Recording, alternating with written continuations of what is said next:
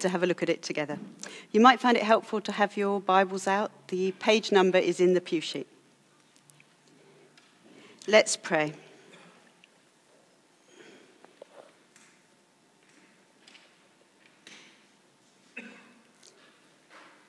Lord God, guide us by your Spirit as we seek to discover your word to us today.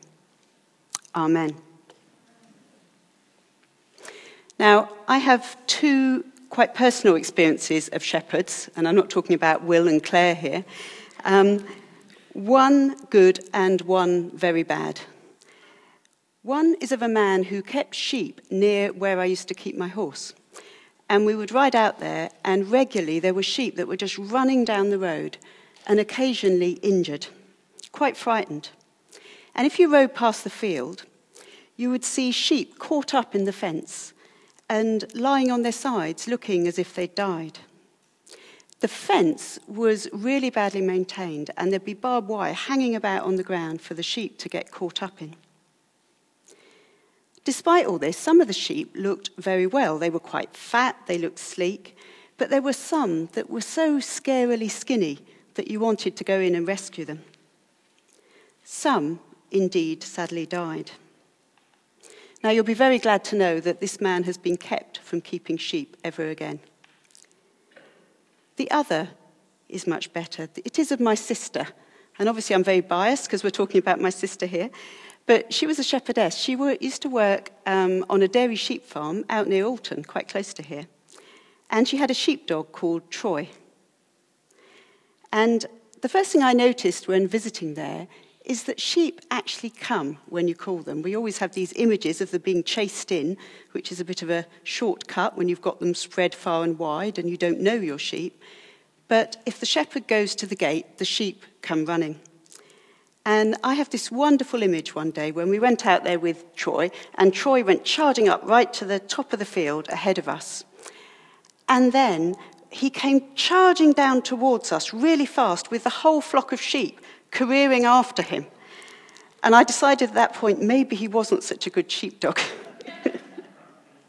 but sheep do follow, and sheep do listen and respond and come to the call of a voice that they recognize and a voice that they trust.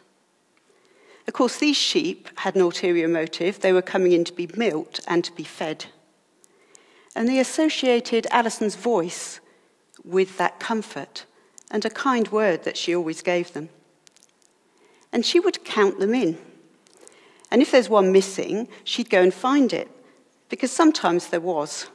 Sheep have a bit of a habit of straying and getting into scrapes. And she knew each sheep by name. She knew their characters, which ones would always come in first, and which ones would come trailing in last. Which ones would stand patiently to be milked, and which would need a soothing word, or would try and barge others out of the way and would need a reprimand.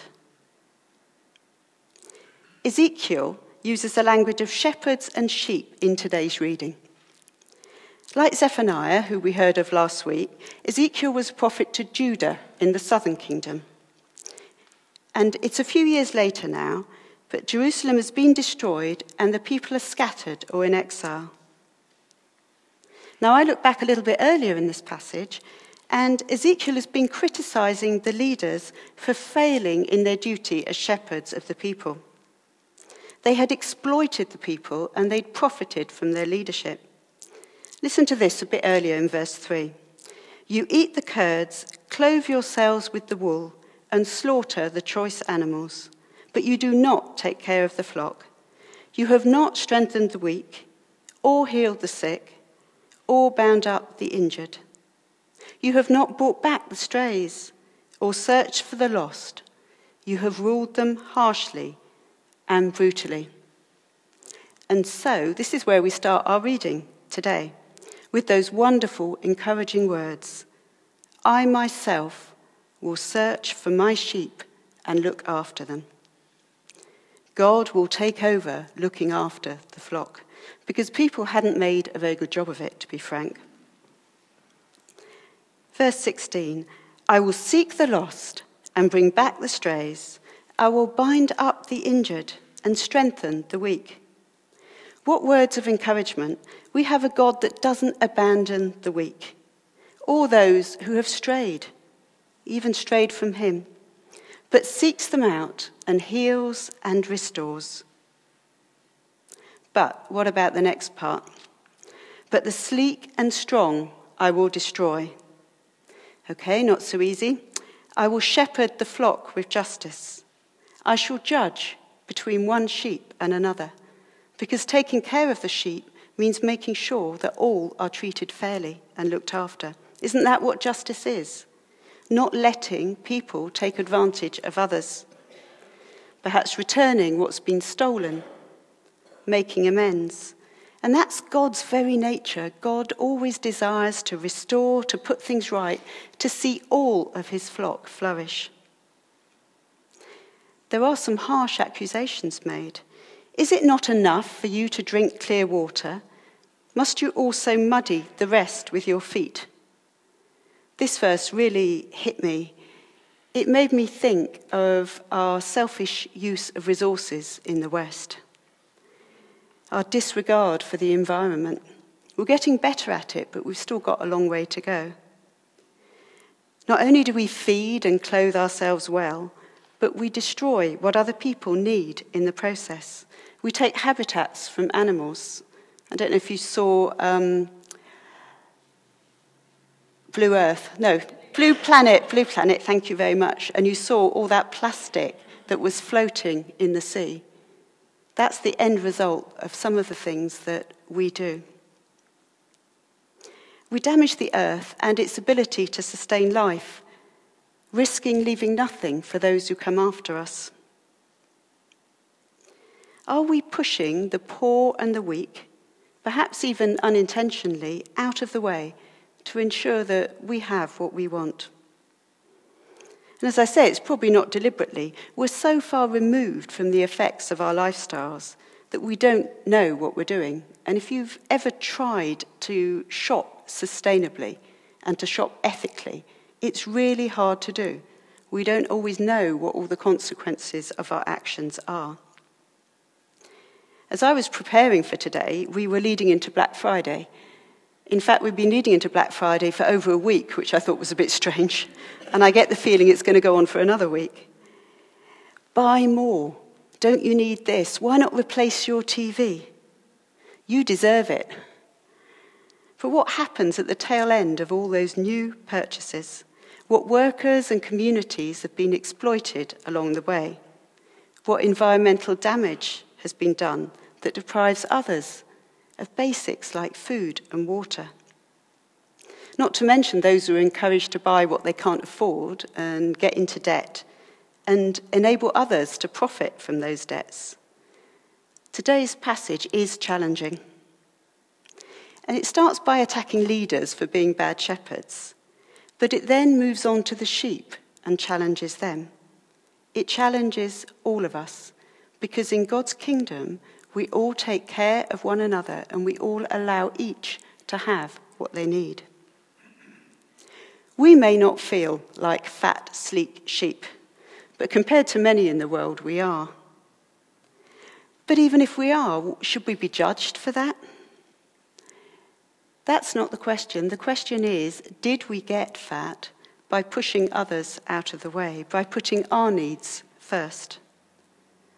Because you shove with flank and shoulder, butting all the weak sheep with your horns until you have driven them away.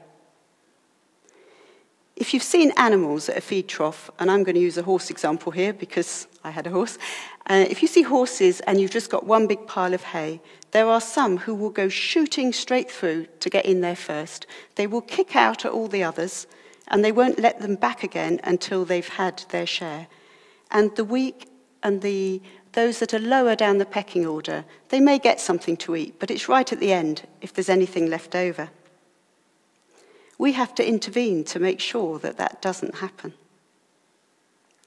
In the first letter to the Corinthians, Paul accuses even the church of doing this when they come together to share the Lord's Supper. As you eat, each of you goes ahead without waiting for anybody else. One remains hungry while another gets drunk. We also had the budget this week, which is our country's way of redistributing the scales a bit, deciding who gets the share of what we produce and how we spend our joint money.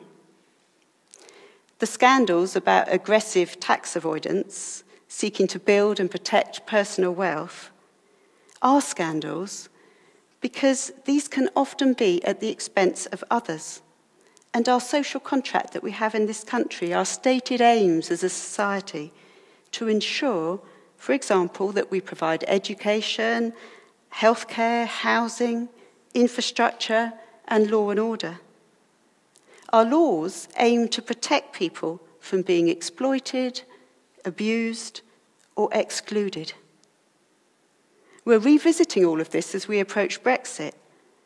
We're thinking about what sort of society do we want to be? What we hear in Ezekiel is God's heart for the poor and the weak, and the high standards that he sets for people's treatment of one another. I will shepherd them with justice. I wonder what justice looks like in your dealings this coming week. At work or in the people that you will meet, what does justice look like? Jesus, as usual, takes this further. In Matthew 25, we hear, For I was hungry, and you gave me something to eat.